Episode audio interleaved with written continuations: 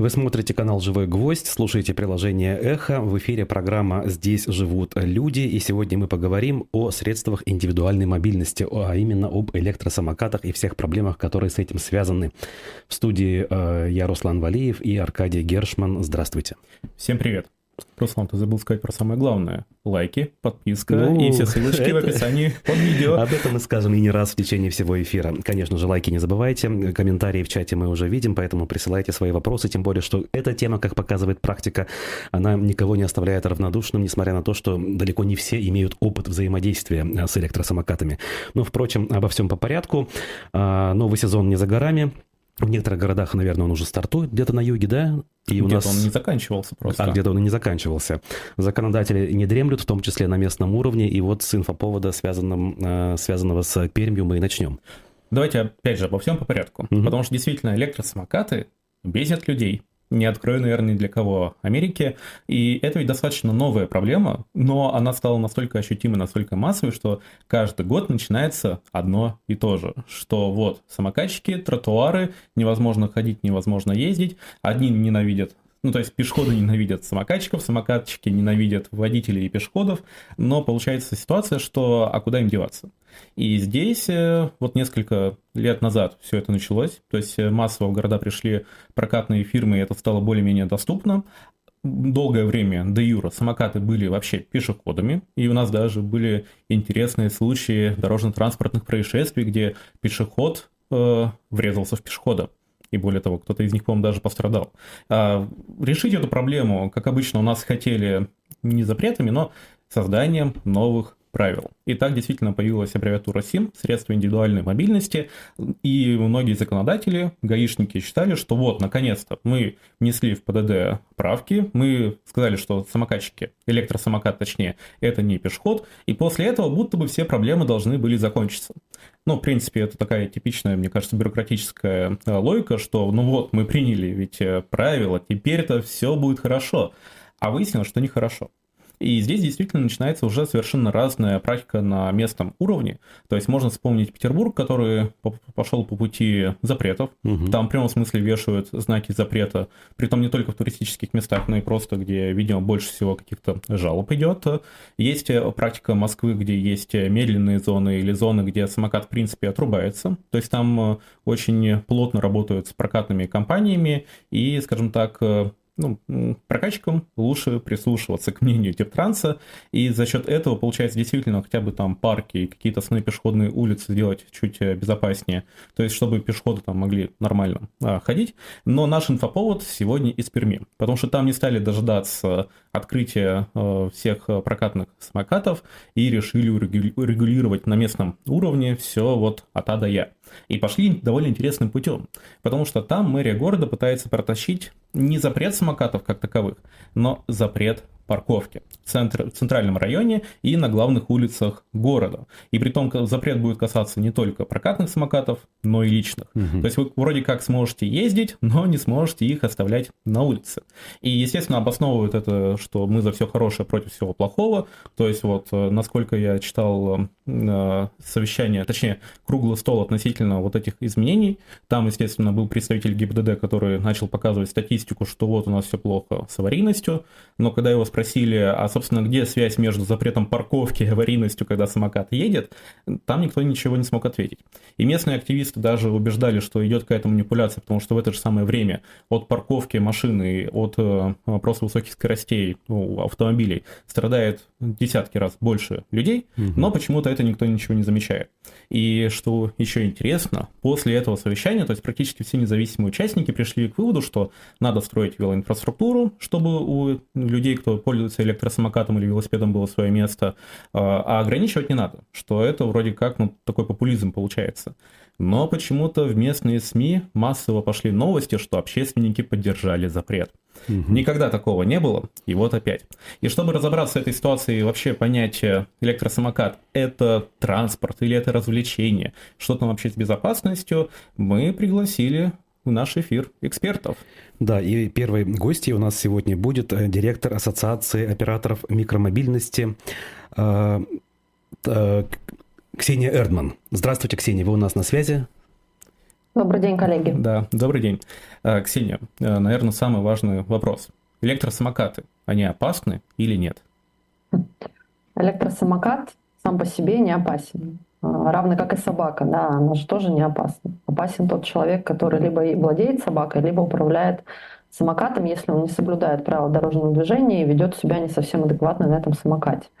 Поэтому рассуждать в формате того, что самокат – это зло, конечно, нельзя, но э, давать возможность людям передвигаться безопасно и учить их, как передвигаться безопасно и какие правила нужно соблюдать, и в более широком понятии, как этично передвигаться на любом семье, конечно, надо. Вот вы правильно сказали, что там 1 марта прошлого года появились правила дорожного движения, поправки, да, вот год буквально мы с ними живем. А, но мне кажется, что если сейчас выйти на улицу в начале сезона и провести такой опрос а, пользователей, неважно, неважно частных прокатных симов, знают ли они в принципе да, о том, что правила существуют, не говоря про то, соблюдают ли они, я думаю, статистика будет довольно удручающей. А, если там операторы еще внутри там, своих приложений, внутри экосистемы а, еще каким-то образом занимаются просвещением, да, и там подключаются к этому и наши, в том числе ассоциация, там, работая в рамках социальной рекламы по популяризации правил передвижения на электросамокатах, то с частными самокатами а, все действительно намного, намного сильнее, в смысле намного сложнее, потому что они выпали на данный момент из вот этого правового поля э, в силу того, что они, там, в отличие от прокатных, не имеют там, ограничения скорости, мы не знаем, кто ими владеет, кто ими управляет, и, в принципе, это дает вот в нашем особенном менталитете такое ощущение вседозволенности. Э, там много раз в пабликах разных московских вирусились видео, где там человек на моноколесе, на электросамокате едет там, по третьему транспортному кольцу со скоростью потока там, 80-90 км в час. Но это, конечно, а, люди абсолютно самоубийцы. Ну, и здесь э, даже не знаю, как это комментировать, э, потому что сама их дико боюсь и всегда, как автомобилист, перестраиваюсь куда-нибудь подальше, не дай бог. Вот. Но вопрос а, просвещение, а, принуждение людей к соблюдению правил там, посредством фиксации, безусловно, этих правонарушений, посред... размерами штрафов, да, это то, что вот сейчас все более или менее есть а, в дорожной карте, которая там Минтрансом представлена в, в конце прошлого года. Ну и краеугольный камень, это вот то, о чем уже говорил Аркадий сейчас в начале, это, конечно, отсутствие, полное отсутствие практически во всей стране инфраструктуры. То есть вот сейчас у нас на всю страну порядка 5000 километров велодорожек, из них 10% они в Москве. А, и ну, можно считать, что велоинфраструктуры сейчас просто нет. А когда мы злимся э, тому факту, что там самокатчики или там моноколесисты находятся на пешеходной дороге, просто нужно понимать, что они абсолютно действуют в рамках правового поля. Им закрепили Э, необходимость в рамках правил дорожного движения передвигаться в отсутствии велоинфраструктуры по пешеходной зоне, только потом они могут перемещаться там, на дорожное полотно, предельная скорость которого не превышает 60 км в час. Поэтому им действительно вроде и есть средства индивидуальной мобильности, и оно довольно удобно, и оно действительно выполняет ряд большой-большой э, э, массив транспортных задач, да, но при этом мы вот сейчас находимся только в начале пути становления и регуляторного, а, и инфраструктурного, а, и э, понимания людей, что правила есть, и их нужно соблюдать. А вот на ваш взгляд, что важнее, удобный дизайн улиц, где у каждого просто будет какое-то свое место, или вот это вот знание ПДД и просто угроза штрафов? Потому что, судя по тем новостям и комментариям, которые я вижу, то есть все уповают именно, что нужно наказывать, наказывать, наказывать, но при этом практически ни до кого не доходит, что, возможно, проблема в наших улицах, и если бы была альтернатива, то люди как раз бы не шугали пешеходов на тротуаре, а спокойненько ехали по велодорогам. Знаете, есть вот эти картинки, как устроен мир. Вот черепаха стоит, да, на ней слоны. Вот я бы рассматривала историю с самокатами вот равно вот в этой же в этой же метафоре, да, у нас есть черепаха в виде инфраструктуры, и это действительно основа. А на ней есть вот эти слоны. Там один слон — это знание ПДД и необходимость его исполнять, Второй слон – это э, фиксация этих правонарушений, если они происходят. И третий слон – это размер штрафов. Ну, будем честны, услуга проката и э, сам, сам СИМ, да, это не самое дешевое удовольствие. И вот пока там штрафы от 800 до полутора тысяч рублей, ну, они вот в стоимости и того, и другого, они мизерные. Насколько Поэтому... я помню, если человек на автомобиле разгоняется в городской среде до 100 км в час, он платит с учетом скидки 250 рублей. 250 рублей. То есть будто бы что-то пошло не так. Да. Вот. Поэтому вот мне кажется, что картинка выглядит именно так. Основа велоинфраструктура, а дальше мы уже начинаем играться с фиксацией, со штрафами, с исполнением и прочее, прочее. А можете подсказать, вот когда речь заходит про велоинфраструктуру, сразу у многих включает стереотип, что это история сезонная, и что электросамокаты – это вообще не транспорт, это вот какие-то покатушки вдвоем, втроем, там, не знаю, может прозвучать немного сексистски, но это я действительно тоже читал, что вот якобы поехать с девушкой, как-то приобнять ее, и вот такая романтика по набережной, по парку или еще где-то. То есть зачем вот ради этих, цитирую, вольно шатающихся людей отнимать место у драгоценных машин и вообще что-то делать, вкладывать деньги. Нужно просто запретить. Можете подсказать все-таки электросамокат, точнее прокатные фирмы, которые предоставляют услугу электросамокатов людям, это в основном история про транспорт или про развлечения? И как вы вообще понимаете, какие поездки каким целям соответствуют? Смотрите, вот в позапрошлом сезоне у нас было 103 с половиной, ну, у нас, да, я говорю про, про весь рынок прокатных э, симов, потому что мы очень четко можем собирать статистику и анализировать, да, сейчас пока мы за рамки уводим частные самокаты, да, но мне кажется, что эта статистика, она может транспонироваться, в, в принципе, и на них. Вот смотрите, сезон 20 2022 года у нас было 103,5 миллиона поездок, суммарно на всю Россию. Прошлый сезон 23 мы закончили с цифрой 210 миллионов поездок, то есть рост 100%. Опять же, да, это вот только прокатные симы и электросамокат. 80, а, ну, здесь зависит от региона, да, но вот порядка 80-85% всех поездок совершаются именно по транспортному сценарию. Как мы это видим? А, во-первых, анализируется точка начала, точка конца. А, ну, то есть, как правило, точка начала это либо, либо точка конца это остановки общественного транспорта, это какие-то спальные районы, это какие-то зоны притяжения общественного внимания типа там вузов, бизнес-центров, не знаю, магазинов, больших торговых центров. И это поездки, которые совершаются, как правило, а, ну, условно, да, условно по прямой, без там каких-то кругов петляний а, по кратчайшему пути из точки А в точку Б. Мы четко понимаем, что это транспортная поездка. А, и вот еще раз повторю, да, 80-85% всех поездок это действительно транспортный сценарий. То есть люди не... В каких-то городах, естественно, есть проблема с общественным транспортом. Да. То есть люди часто там не могут дождаться автобуса, и вот эти поездки там на 3, 5, 7 километров им проще, особенно в сезон, совершить на средств индивидуальной мобильности. Есть какие-то спальные районы, жилые кварталы, которые находятся довольно далеко по отношению к остановкам общественного транспорта, и до них люди тоже добираются на электросамокатах, даже дабы вот это вот плечо сократить. А какие-то поездки внутри спальных районов, где нет смысла брать машину, там либо ездить на такси, либо ждать автобус, им проще и быстрее совершить там, э, этот променад какой-то необходимый на электросамокате. Сценариев на самом деле, ну их, честно, не очень много. А, наверное, плюс-минус все я вам их перечислила.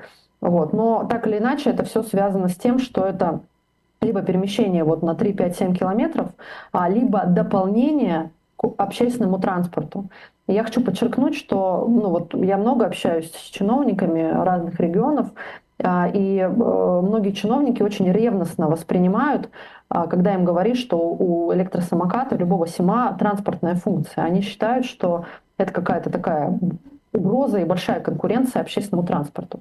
Но а, нужно понимать, что а, а, самокат это скорее дополнение, это вот, вот это вот модное сейчас слово, да, транспортная мультимодальность, вот это вот часть вот этой транспортной мультимодальности, когда человек имеет возможность скорее пешую, свою пешую нагрузку убрать либо сократить и заменить ее, ее электросамокатом. А дальше уже пересаживаться там на автобус, на метро, на электричку.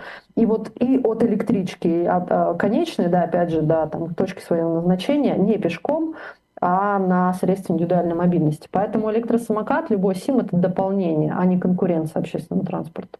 Вы упоминали, вы упоминали про данные. Подскажите, а города вообще заинтересованы в получении этих данных, чтобы как-то менять свою транспортную стратегию или вообще, то есть если целый микрорайон, условно, все видят, что утром они там все поезжают к метро, а вечером, наоборот, э, от метро едут к своим домам, то может это, наоборот, вот сигнал, что нужно что-то делать с общественным транспортом или пешеходной инфраструктурой. То есть понимают ли это в городах и передаете ли вы как-то данные, то есть обмениваетесь ими или нет запроса вообще? Аркадий, по моему грустному вздоху вы, наверное, поняли, что это больная тема. А, вы знаете, а, наверное, из всех городов, с кем, опять же, ну, где присутствуют а, операторы, с кем мы общаемся, научилась эффективно с этим работать только Москва. При этом, вот опять же, на каждом совещании мы рассказываем, и я, и если операторы встречаются сами, рассказываем о том, что у операторов есть огромный массив данных, которым действительно они готовы безвозмездно делиться для анализа транспортной ситуации в городе. Причем э, это же может использоваться в том числе там, и для трассировки маршрутов общественного транспорта, там, и для э, изменения там, не знаю, графиков, маршрутов. Но это не, не, не только то, что связано с СИМами. Это действительно огромный массив э, информации, которая при, ну, при должной обработке и попав в нужные руки, может работать на благо города. Наверное, нет ни одного такого транспортного средства, который бы э, в режиме нон-стоп там, каждые 20 секунд снимал какую-то информацию. К сожалению, очень, ну вот практически ни один город с этим э, в достаточной степени не работает. И запросов практически нет. Если бы они были, то тут я могу заручиться, операторы бы э, с радостью делились этими, этой информацией а, и даже помогали там, в случае необходимости какого-то анализа. Поэтому мой ответ нет.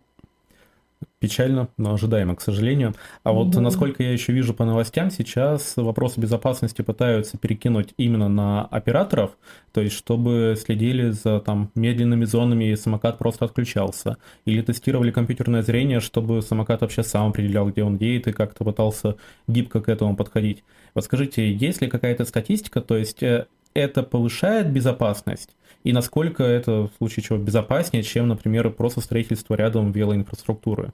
Может, есть такое сравнение и понимание, что действительно работает, а что скорее просто заигрывание с инновациями? Ну, вы знаете, э, вот само присутствие э, двух, двух объектов на одной зоне передвижения, которые двигаются с разной скоростью, по моему мнению, это, в принципе, не очень безопасно. А, ну, то есть, опять же, давайте разводить потоки. Не может э, электро, электросамокат передвигаться на дороге, а, где скорость автомобиля там условно 40-60 и выше километров в час, а самокат, ну, прокатный, да, двигается со скоростью 20 ну, максимум 25. Но все равно средняя крейсерская скорость э, все равно не больше 20 километров в час. А, то же самое в отношении пешеходов. Я, правда, понимаю возмущение пешеходов, которые действительно, ну, последние, ну, не знаю сколько, 4 да, года, наверное, там 5 лет активно вынуждены делить свою зону а, с часто непредсказуемыми а, самокатчиками на, на, на пешеходных зонах. А, это возмущение я абсолютно понимаю, и я сама мама, и я часто переживаю там, за ребенка, который идет со мной рядом, и я, там, знаете, как сова кручу головой на 360 градусов, а, чтобы не дай бог. Вот особенно говорю, что если это частный самокат, и там а, есть понимание, есть ощущение вот этой безнаказанности и клевости, модности, крутости. Там историю с курьерами вообще сейчас, наверное, можно опустить это. Знаете, это отдельная тема разговора. Вот, поэтому э, есть, безусловно, технологии, которые точно, абсолютно, ну, каким-то образом эту безопасность регулируют. Да, медленные зоны, зоны запрета движения, там в Москве их порядка 200, там в разных городах, в Питере вы упомянули, да, там узкие улицы, где иногда, особенно в сезон, бывает тяжело пешком пройти, не говоря там про там, Невский проспект э, полностью закрыт э, в Санкт-Петербурге, часть перпендикулярных улиц тоже закрыта, но опять же с, там, с целью того, История про компьютерное зрение, она действительно а, сейчас э, интегрируется в систему операторов. Я думаю, что это точно абсолютно возымеет какое-то свое действие, ну, потому что там самокат сможет, наверное, более быстрее, точнее, да, чем, а, чем а, водитель реагировать на какие-то внезапно появившиеся преграды, там, на автомобили, на пешеходов, на собачек, на детей, там, на стариков и так далее. Но нужно понимать, что это вспомогательная функция. Нельзя а, самокату передавать ответственность за свое поведение и за безопасность полностью. Да? То есть мы должны понимать, что это всегда ответственность и водителя, и города, который либо дает инфраструктуру, либо не дает эту инфраструктуру. Поэтому э, вот таких функций и там э, каких-то софт и хард решений, которые навешиваются на самокат операторами, прокатчиками, их довольно много. Ну, то есть там я могу их перечислить э, в разных вариантах, но вот все равно это действительно вспомогательная функция. Ответственность главная на пользователей либо на владельце э, на стопроцентную.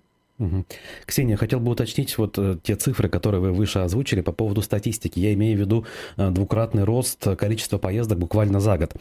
Я почему спрашиваю сразу? Э, дело в том, что по ощущениям моим, вот журналистским, за прошлый год сообщений о каких-то ЧП больше не стало. То, их, то есть их примерно столько же в целом по стране, сколько было и в 22 и даже в 21 годах, когда, судя по всему, количество поездок было меньше в разы. Так, так вот, э, так ли это или, или не так может быть? И за счет чего рост все-таки произошел? За счет проникновения каршеринга, в данном случае не кар, а самоката шеринга в новые города? Или угу. это рост, собственно, везде происходит, э, даже в тех городах, где уже самокаты давным-давно использовались, в той же Москве и других миллионниках? Или люди стали зарабатывать больше и больше ездить на самокатах?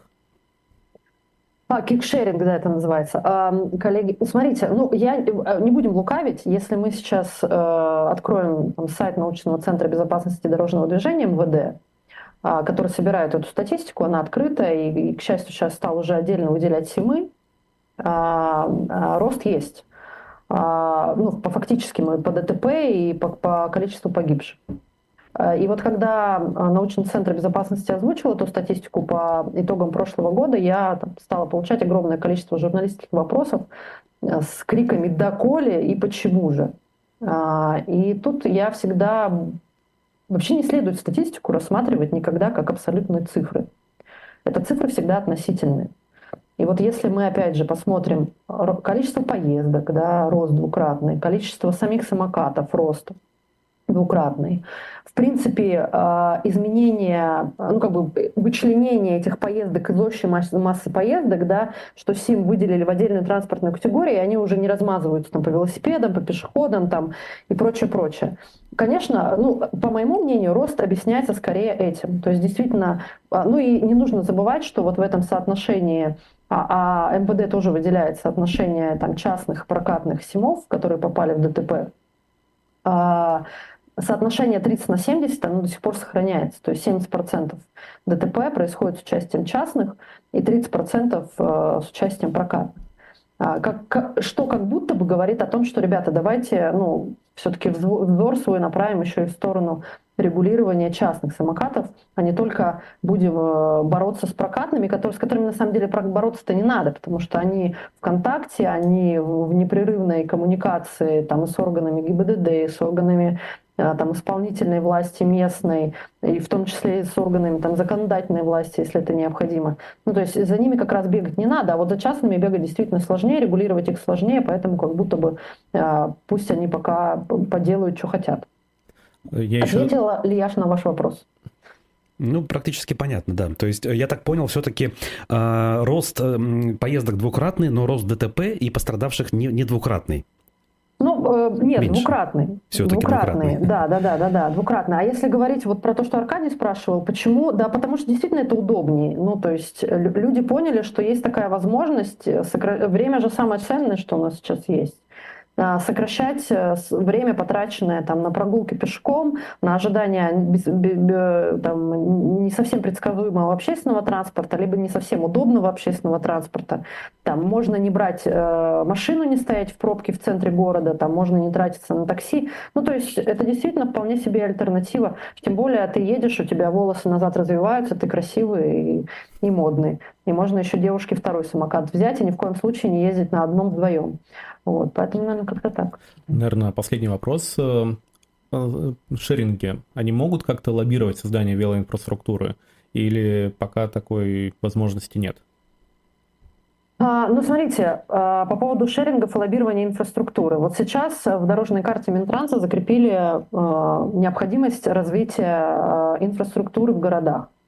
Минстрой э, это все передал, там, в, в, сейчас врать не буду, коллеги, не помню, в, в одно ведомство свое, по, по, которое, по идее, должно вот заниматься развитием этой инфраструктуры.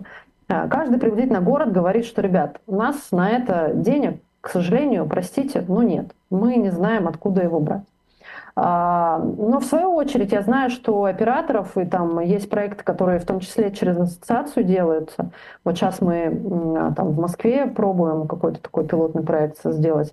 А, в ряде городов, где действительно спрос на, на кикшеринг очень высокий, а инфраструктуры ну вот совсем нет, а, и где там, органы исполнительной власти находятся в таком в конструктивном а, диалоге с операторами, я точно абсолютно знаю, что операторы готовы вкладываться в развитие инфраструктуры, там, проектированием ли, нанесением ли, а, ну, потому что здесь очень понятно, на что эти деньги идут, да, и там каким образом потом бизнес эту же инфраструктуру в своих, ну, и не только бизнес, да, там частные средства индивидуальной мобильности, они тоже их будут использовать. Вот. Ну, зачем, зачем, собственно, это, это бизнесу нужно? Поэтому, а, да, а, но э, это вот такая вот история очень индивидуальная, все будет зависеть от города. Но есть на самом деле прекрасные примеры, ну там Альметьев, Альметьевск на самом деле, который уже там набила скомину, да, в плане развития инфраструктуры. Я знаю, что там Тобольска сейчас есть какая-то программа по развитию инфраструктуры, есть там Челябинская дорожная карта по развитию велоинфраструктуры. А, а, как только власть, ну вот органы исполнительной власти на местном уровне поймут, что это действительно транспорт, а, что он действительно помогает городу, и что это, и что это действительно транспортное развитие, может быть, они начнут по-другому относиться вот к этим вашим велодорожкам, кому они вообще нужны, цитата. Хочется верить, что мы там, совместными усилиями сможем как-то эту ситуацию изменить. Понятно. Спасибо большое, что подключились Спасибо. к нам. Благодарим, Было очень интересно. Да, мы благодарим директора Ассоциации операторов микромобильности э, Ксению Эрдман. Э, и идем дальше. А, да, хотелось бы только э, чуть-чуть прокомментировать относительно Минстроя и Минтранса, то, что вот дорожная карта надо развивать. Хочется напомнить, что в наших градостроительных регламентах уже очень-очень давно есть пункт, что если вы строите новую улицу или дорогу, или реконструируете ее, что там нужно закладывать велоинфраструктуру, потому что это вопрос безопасности. Другое дело, что у нас очень выборочно любят применять правила, и чаще всего все это трактуют так, чтобы тем, кто этим занимается, было проще. А велоинфраструктура – это сложно, это непонятно, это непопулярно. Еще начнут автомобилисты ругать, э, или там придут проверки из прокуратуры или еще кто-либо. Короче, ужас, ужас, ужас. И я, честно говоря, не верю, что действительно получится что-то изменить, потому что пока действительно на местах не понимают, точнее не видят взаимосвязи, что это безопасность, и чем опаснее улицы, то есть грубо говоря, должна быть простая взаимосвязь, что если кто-то погибает на улице, то тебе за это прилетает. Угу. А у нас пока намного проще обвинить жертву, обвинить шеринговые компании или еще кого-либо, там проклятый Запад или еще кого или Азию, где этот самокат был построен, например, и ничего не делать дальше. А вот как это изменить, я думаю, мы поговорим еще в отдельной э, программе про местное самоуправление. Но сейчас к нам подключается Маргарита. И... Да, вместе с нами муниципальный депутат Гагаринского района города Москвы Маргарита Шарипова. Она у нас на прямой связи. Здравствуйте. Здравствуйте. Да, Маргарита, добрый день. А, собственно, почему Маргарита, почему местный депутат, точнее муниципальный депутат, потому что, мне кажется, это самый близкий к людям а, уровень власти, который напрямую зависит от того, что люди чувствуют, чего они опасаются, ну и как-то, как мне кажется, муниципальным депутатам намного а, проще как раз снимать вот такое настроение людей. И поэтому, Маргарита, к вам первый вопрос. Насколько вы ощущаете вообще вот негодование относительно электросамокатов? Э, в городе? Ну, самокаты — это сезонная тема, их все ненавидят летом, зимой сейчас больше, конечно, э, негодования по поводу курьеров. А вот подскажите, у Москвы очень большие есть э, ресурсы. И вот перед вами Ксения даже говорила, что в Москве есть какая-то велоинфраструктура, но при этом она есть очень кусками, и построить какой-то свой цельный маршрут исключительно по велодорогам практически невозможно. возможно ли вот это вот негодование людей, э, точнее, как трансформировать его в политический запрос, чтобы велоинфраструктура вообще как-то появлялась? Возможно ли на это как-то влиять э, горожанам? Я думаю, да, что если есть запрос, то велоинфраструктура потихонечку начнет появляться. Допустим, хороший пример — это общежитие МГУ, которое попросила себе дорожки до, собственно, здания университета, и на них получилось, что-то было сделано. А вот э, муниципальные депутаты как-то на это могут влиять? То есть есть ли смысл людям, например, э, вот перед началом сезона массово писать своим мундепам, что хватит, давайте делать велоинфраструктуру. Мы точно знаем, что в столичном бюджете есть на это деньги, например. Или смысла нет это делать? В этом смысле каких-то особых прав у депутатов муниципальных нет. Они могут только скоординировать действия и передать этот запрос от жителей на следующий уровень города. А, то есть муниципальные депутаты вообще на это напрямую влиять в Москве не могут? Только функцию вот, вот мы приняли, вот э, вам запрос. Так? Да, да, только как рупор. Угу. А вот вы упоминали, что была создана велоинфраструктура около общежития. Насколько я помню, эти планы обсуждались, обсуждались еще лет 10 э, назад. И обычно говорят, что вот если мы сделаем велополосы, насколько я помню, именно они там были сделаны, то нас возненавидят автомобилисты ну, обычный ответ обычного чиновника, что нет, мы делать не будем, потому что нас за это по голове не погладят. А был, были ли какие-то э, локальные конфликты именно из-за появления велоинфраструктуры? Да, такое случается. То есть периодически автомобилисты говорят, что э, как-то обидели, уменьшили площадь. Тоже, допустим, проезд на Раменском бульваре приходит в голову, где есть дорожка, она при этом даже не на проезжей части, но все равно были возражения. А как э, с этими конфликтами можно работать, по вашему мнению? То есть могут ли муниципальные депутаты или городские чиновники как-то э, работать на опережении и просто не допускать этих конфликтов, но при этом, чтобы и автомобилисты сильно негодовали, и у велосипедистов с самокатчиками появлялось свое место на улице. Ну, мне кажется, тут нужна медиация, нужен постоянный контакт э, с жителями, нужно просто двигаться в эту сторону, потому что ну, мы видим, что на самом деле количество велопоездок все равно растет. Даже если не учитывать э, курьеров, э, жители активно пользуются велосипедами, гораздо более активно, чем 10 лет назад. И, конечно, нужно как-то развивать велоинфраструктуру. Вы еще упоминали про э, курьеров, а вот с ними можно что-то делать? Потому что часто я вижу э, комментарии, что вот у нас от, от, открылся Dark Store, условно, во дворе, и людям это не нравится, потому что, получается, все курьеры с района пересекаются в одном дворе.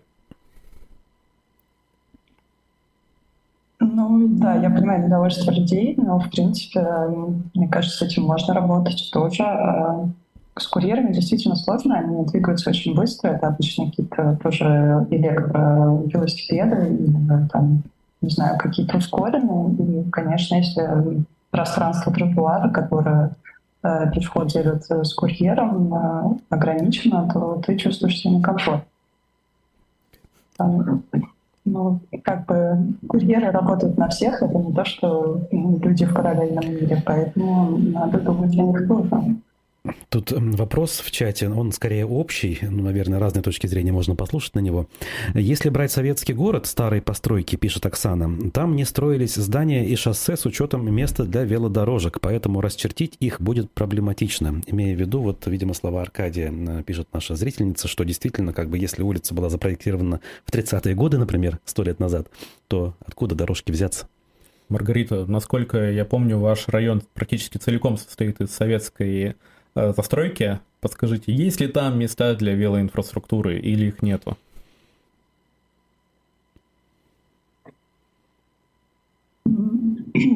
Там есть места для инфраструктуры, и кое-где она даже есть. Э, мне кажется, если бы ее было больше, все бы только выиграли. Угу. Понятно. Э, Маргарита, спасибо вам большое за участие и ответы на наши вопросы. Э, или у нас есть еще какие-то Нет, вопросы? Да, мы благодарим муниципального депутата Гагаринского района Москвы э, Маргариту Шарипову и двигаемся дальше. Вообще относительно советской застройки и то, что там не предполагались велодорожки. Хочется напомнить, что если покопаться в транспортной литературе как раз вот 30-х, 40-х и 50-х годов, то мы увидим, что на самом деле советские градостроители в профиле улицы, ну, это когда мы смотрим на нее как бы прямо, и там вот есть разделение, что вот тротуар, вот проезжая часть, вот бульвар, вот трамвай, вот еще что-то, что-то, что там велоинфраструктура была. И более того, еще, то есть первая велодорожка, например, в Москве появилась еще до революции, mm-hmm. на, насколько я помню, Ленинградском проспекте. То есть э, то, что часто говорят, что просто это вот у нас города не приспособлены, что климат не тот, что вообще зачем это все делать, а на самом деле все предполагалось. И даже местами делалось, потому что, насколько я помню, в Академгородке, который под Новосибирском, там эта велоинфраструктура даже в каком-то виде дошла до наших дней. То есть, опять же, это все закладывали. Другое дело, что для упрощения э, часа все лишнее выкидывали. Ну, то есть, зачем нам тратить в два раза больше бордюра? Это же дороже, это же удлиняет сроки. Да выкинем просто. И более того, в советские годы, когда массовой автомобилизации не было, потому что не было массового автомобиля, э, действительно велосипедисты могли передвигаться спокойно по проезжей части. Угу. Тогда и машины не летали так сильно, и была бальная система штрафов, которая мотивировала в принципе не нарушать, а не платить э, просто э, за нарушение, как за стаканчик кофе, как сейчас у нас это происходит. Но тем не менее, вот опять же, тогда не появлялось, но, к счастью, есть уже сегодня даже в России города, которые это пытаются исправлять. И действительно, если хорошо поискать, то место, на удивление, находится и для автомобилистов, и для пешеходов, и Короче, и даже, и даже для курьеров на электросамокате. Ну, порекомендую подписываться на YouTube-канал Аркадия Гершмана, где он на эту тему очень много и подробно рассказывал, и еще будет рассказывать, наверное, показывая конкретные улицы в той же Москве, которые в последние годы перестроили, реконструировали, и там осталось место и трамваю какому-нибудь за Москворечье, и велосипеду, и пешеходу, и автомобилистам даже.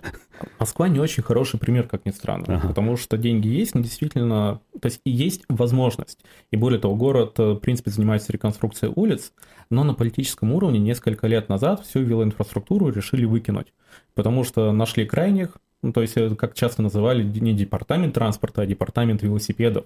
Потому что когда начали появляться первые велодорожки, они, во-первых, были не очень удачные, а во-вторых, собственно, велосипедистов сделали крайними, и было принято политическое решение, что если за это нам прилетает больше всего, велосипедистов вроде как не очень много, поэтому давайте мы просто это не будем делать, не будем лишний раз нервировать людей. Но вот как бы краткосрочно, возможно, это помогло. Хотя департамент транспорта до сих пор многие называют департаментом велосипедов, и многие уверены, что в Москве огромная велосеть, и чуть ли не на каждой улице она есть. Но на самом деле ничего нет, и из-за этого происходят постоянные конфликты, и более того, то есть э, люди действительно травмируются, и я, кстати, не знаю, погибают или не погибают э, вот именно пользователи электросамокатов. То есть я точно знаю, что аварийность с ними растет, не знаю просто какой процент э, травмируется, какой погибает. Но, скажем так, э, вот сиюминутная выгода в долгосрочном плане оказалась очень проигрышной.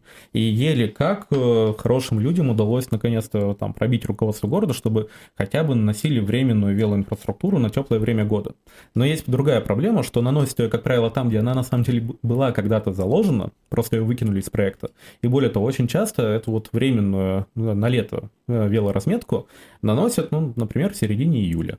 То есть, мягко говоря, тогда, когда уже э, пик пользования самокатами, а до этого вот как-то вот заранее не получается, к сожалению, в Москве это делать.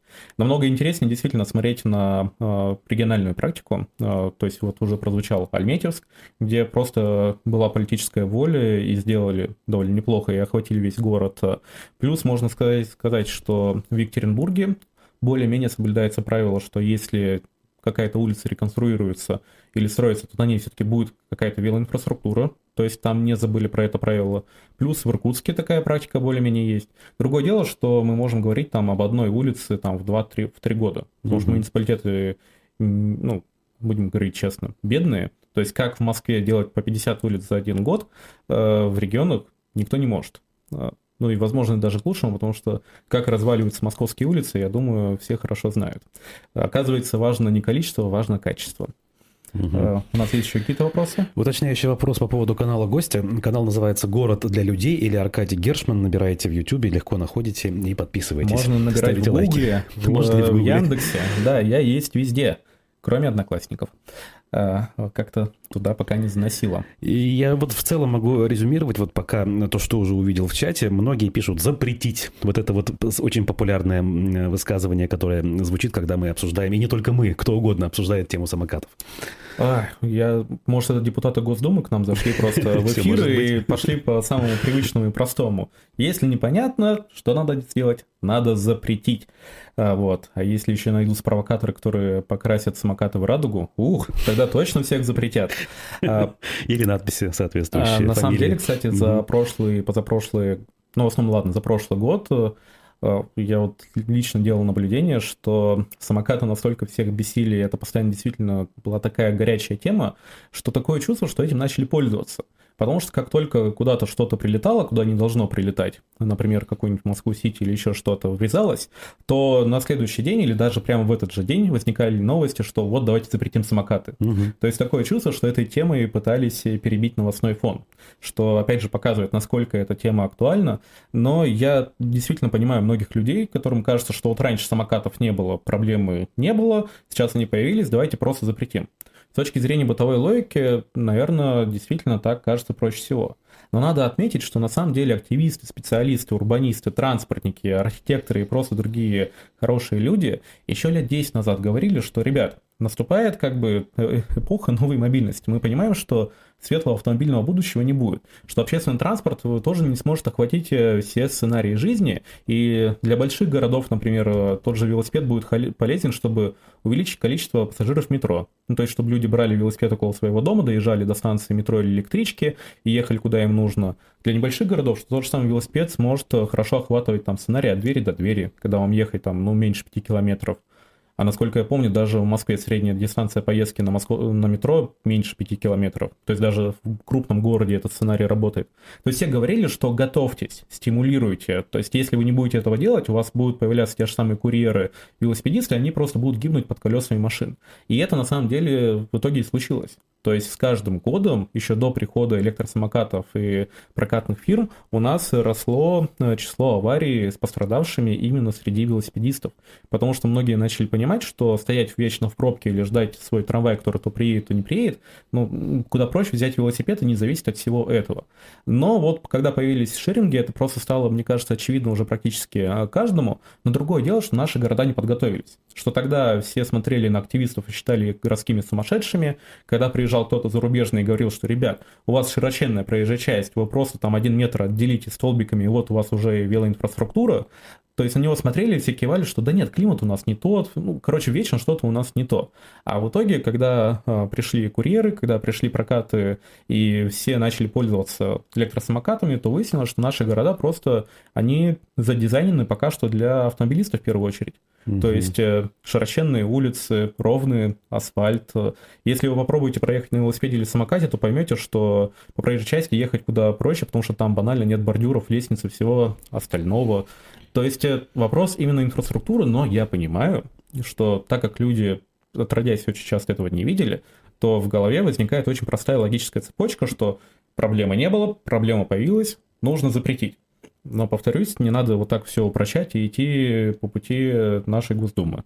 Все куда сложнее, и можно усидеть на всех стульях и сделать город комфортным и безопасным для всех а не только для автомобилистов. Но надо сказать, что по пути нашей Госдумы идут не только некоторые чиновники в России, но вот даже зарубежные, в хваленной Европе. Париж, напомню, да, в прошлом году, по-моему, осенью запретил электросамокаты да. полностью. Как такое возможно? Значит, такой путь тоже реалистичен и вполне себе уместен в современном мире. А, да, я когда читал эту новость, прям предвкушал, что вот сейчас-то... С одной стороны, у нас любят говорить, что вы что, хотите как в Париже, а с другой стороны, когда те же, тех же чиновников, политиков спрашивают, они говорят, ну вот, в Париже же запретили. Вы что, хотите как в Париже? А, отвечаю. А, в Париже немного другая ситуация. Во-первых, э, там запретили только прокатные шеринги, и надо понимать, что сам Париж Ну, то есть есть большой Париж, который, по сути, является городом Парижем, но муниципалитет Париж – это как Москва в пределах третьего транспортного кольца. Угу. И поэтому там запретили, можно сказать, только в центре города э, самокаты, но при этом город семимильными шагами развивает велоинфраструктуру, и те же самые прокатные фирмы, они убрали электросамокаты, э, убрали, по-моему, в Берлин, в, ну, раскидали по другим городам Европы, но вместо этого они завезли электровелосипеды. То есть э, действительно произошло такое замещение, в принципе, кто хотел пользоваться, он продолжает пользоваться, цены остались теми же, только ну, теперь надо крутить педали. То есть да, мотор вам помогает, но при этом вы не, он не двигает велосипед вместо вас. Угу. То есть он именно помогает крутить, что особенно очень хорошо э, в рельефных каких-то частях а, города. И более того, там практически у всех местных жителей, как правило, есть свой, либо свой личный электросамокат, либо просто свой велосипед, потому что это банально намного дешевле. Это с одной стороны. То есть надо понимать, что само, э, как, те, кто пользовался самокатом, они стали пользоваться велосипедом. Велосипеды никто никуда не трогал. И частные электросамокаты тоже никто никуда не трогал. Это один момент. А второй момент, то, что такое чувство, что этот городской референдум, ну не то, что был построен мэрией, но туда пришло очень малое количество людей. Скорее всего, пришли те, кто просто, кому не нравились электросамокаты, то есть, насколько я помню, там меньше 10% от всех людей, кто имеет право голоса. А, явка такая низкая. Да, Понятно. явка была mm крайне низкой. Поэтому, ну как, всегда нужно смотреть детали. Конечно. Там, как правило, кроется дьявол. И, судя по всему, просто в рамках общей транспортной стратегии Парижа э, властям было выгодно, чтобы действительно электросамокаты заместились велосипедами. Потому что там цель не только пересадить людей из машин на, на как более здоровые методы передвижения по городу. Но там еще и задача, собственно, сделать так, чтобы люди больше двигались. Ну, потому что это вопрос здравоохранения, вопрос э, выхлопов, просто даже счастья городского. То есть, когда вы ведете малоподвижный образ жизни, то обычно ничем хорошим это не кончается. А когда вы стоите на самокат, и он вас куда-то везет, вы не двигаетесь. Другое дело, когда есть тот же самый велосипед с моторчиком, который помогает вам ехать, но вы все равно крутите педали. Это все еще, ну как, это на несколько ступенек все-таки лучше как мне кажется. У меня, как э, у недав... в недавнем прошлом активного пользователя э, кикшеринга, вот тогда вопрос такой. Я помню, вот э, было два периода. В какой-то период начальный все эти самокаты нужно было парковать только в определенных отведенных местах. То есть какие-то пятачки более-менее просторные, где они никому не мешали. Потом уже в 21 или даже в 22 только году отменили эти ограничения и стало возможно бросать где попало. И э, вот даже мне, который иногда передвигался на автомобиле, иногда пешком, э, стало казаться, что бардака стало больше. Есть ли универсальное решение? Как правильно? К чему нужно прийти? Или сейчас уже к чему-то пришли, может быть? А каждый город, как правило, решает для себя сам, как э, лучше. Ну, потому что, опять же, у кого-то тротуары очень узкие, один самокат преграждает все. У кого-то улицы достаточно широкие, и даже если кто-то кинул его неправильно, то, скорее всего, это особо не отразится там на удобстве города для э, маломобильных, например, людей. То есть в коляске или на коляске, точнее, с, с коляской или на коляске, кто перемещается. Потому что в основном э, вот неправильная парковка бьет именно по им. Кто не может просто взять и переступить, э, например, электросамокат. Но стратегически есть э, два подхода, что мы разрешаем парковать везде, кроме каких-то определенных зон, либо мы просто определяем места, где только можно парковать, а все остальное делаем mm-hmm. запретом. А, последний путь, он не очень хорош с той точки зрения, что люди выбирают электросамокат, потому что можно доехать, ну, условно, от двери до двери. Угу. И если вам нужно еще куда-то идти, чтобы взять этот электросамокат, то, возможно, вы точно так же дойдете там, условно, до трамвая, до автобуса, до станции метро и просто поедете на нем. То есть удобство все-таки э, снизится, что ударит, скорее всего, не столько по пассажирам общественного транспорта, сколько просто отпугнет тех же самых автомобилистов, что с этим делать, потому что кинуть машину, как ни странно, вы можете практически а, везде. Точно. То есть угу. парковка есть, как правило, там по дворах, около всех магазинов, всего-всего прочего, а парковки для электросамокатов, скорее всего, будут где-нибудь на углу, а, например, квартала, Кварталы у нас, как правило, очень большие, дойти до них будет не так удобно, поэтому вызывают вопросы. Поэтому, на мой взгляд, все-таки э, лучше вводить зоны запрета парковки. Это могут быть парки, это может быть какая-то зона вокруг метро, чтобы не кидали прямо около ступенек и вестибюлей, а, например, в 15 метрах от этого. А, и просто сделать по умолчанию, что вы, когда паркуете, вы, например, там не, заграждаете проход. То есть, э, в принципе, если в приложении есть функция фотофиксации, насколько я понимаю, сейчас э, алгоритмы могут распознавать, то есть вы как помните, вот в 2000-е были такие плакаты «Я паркуюсь как нехороший человек». Так. Вот, и в принципе сегодня, если мы говорим о прокатных самокатах, то они тоже могут это распознавать и какие-то самые радикальные случаи просто, ну, просто не завершать парковку угу. для людям, чтобы они возвращались и перепарковывали как полагается. Это, на мой взгляд, если допилить этот инструмент, то он будет более продуктивным и удобным для всех. Угу. А что касается все-таки не того климата, как ни крути, у нас есть проблемы, например, связанные со снегом, о котором мы говорили в прошлом эфире. Ну, до сих пор еще убирать не везде научились. Если предположить, что есть у нас города или будут, э, где велодорожки и тротуары будут хорошо очищены, значит ли это, что даже зимой в минус 20 можно будет также благополучно пользоваться самокатом? Я вот себе плохо представляю. Насчет самоката действительно есть определенный скепсис, э, потому что там центр тяжести не очень удачно с точки зрения падения. Все-таки и все-таки это э, электродвигатель. Аккумулятор на морозе, все дела. Аккумулятор, да, то есть как минимум операторы, хотел сказать велопроката, операторы самокатов будут вынуждены больше менять, ну и скорее всего удобство поездки сократится. Но если мы говорим в принципе вот о новой мобильности, то есть те же самые велосипеды, да, на них можно продолжать ездить зимой. Mm-hmm. Мы знаем огромное количество скандинавских, э, канадских примеров, где велоинфраструктура, если за ней следить, она продолжает работать зимой. И мне кажется, московские да не только московские, петербургские и многие другие курьеры уже наглядно должны были показать, что даже в неубранном городе, где там пешком-то не всегда можно пройти, велосипед все еще является самым быстрым видом транспорта там в радиусе 50 километров. То есть, э, опять же, все возможно. А если еще убирать, то, в принципе, люди начнут тоже этим пользоваться. Другое дело, что для этого нужно менять регламенты. Опять же, то, о чем мы говорили в прошлой передаче, и это все еще актуально. То есть это отражается на всех сферах жизни, и если вы пешеход, и если вы автомобилист, и если вы пассажир там, трамвая или автобуса, и даже если вы э, пользуетесь самокатом или велосипедом. То есть просто нужно перестать бояться зиму, зим, Зимы? да, снежных зим, э, и ну, как навести порядок в сфере уборки города, его поддержания. То есть это, в принципе, возможно. Другое дело, что мне кажется, это еще более сложная штука, чем принять, что проблему электросамокатов можно решить за счет строительства велоинфраструктуры. Угу. То есть если это, в принципе, скорее всего, человек кто даже никогда не пользовался самокатом, поймет, то вот если начать рассказывать, что вот в Оулу, например, вот классно убирают город, и велосипедом там можно пользоваться, то это, на мой взгляд, точно вызовет так называемый синий экран смерти у человека напротив вас, и он подумает, что вы какой-то сумасшедший инопланетянин или еще кто-то. Потому что, ну как же так? Зима — это время, чтобы страдать. А если вы будете нормально убирать город, то это что, мы страдать перестанем? Не-не-не. Совсем мало времени остается, поэтому еще небольшой вопрос, такой неожиданный может быть. Э, экологический аспект. Э, электросамокаты имеют аккумуляторы, а аккумуляторы, как известно, это довольно-таки токсичные как бы, приборы, и об этом говорят в привязке к электромобилям, например. А ведь электросамокатов сколько? Э, вообще этот вопрос как-то учитывается? Я не знаю, вот эти вот компании, может быть, как-то утилизируют их? Что-нибудь про это известно вообще? Это в целом очень большая проблема и для электромобилей, и для электробусов, и для электросамокатов, и электровелосипедов.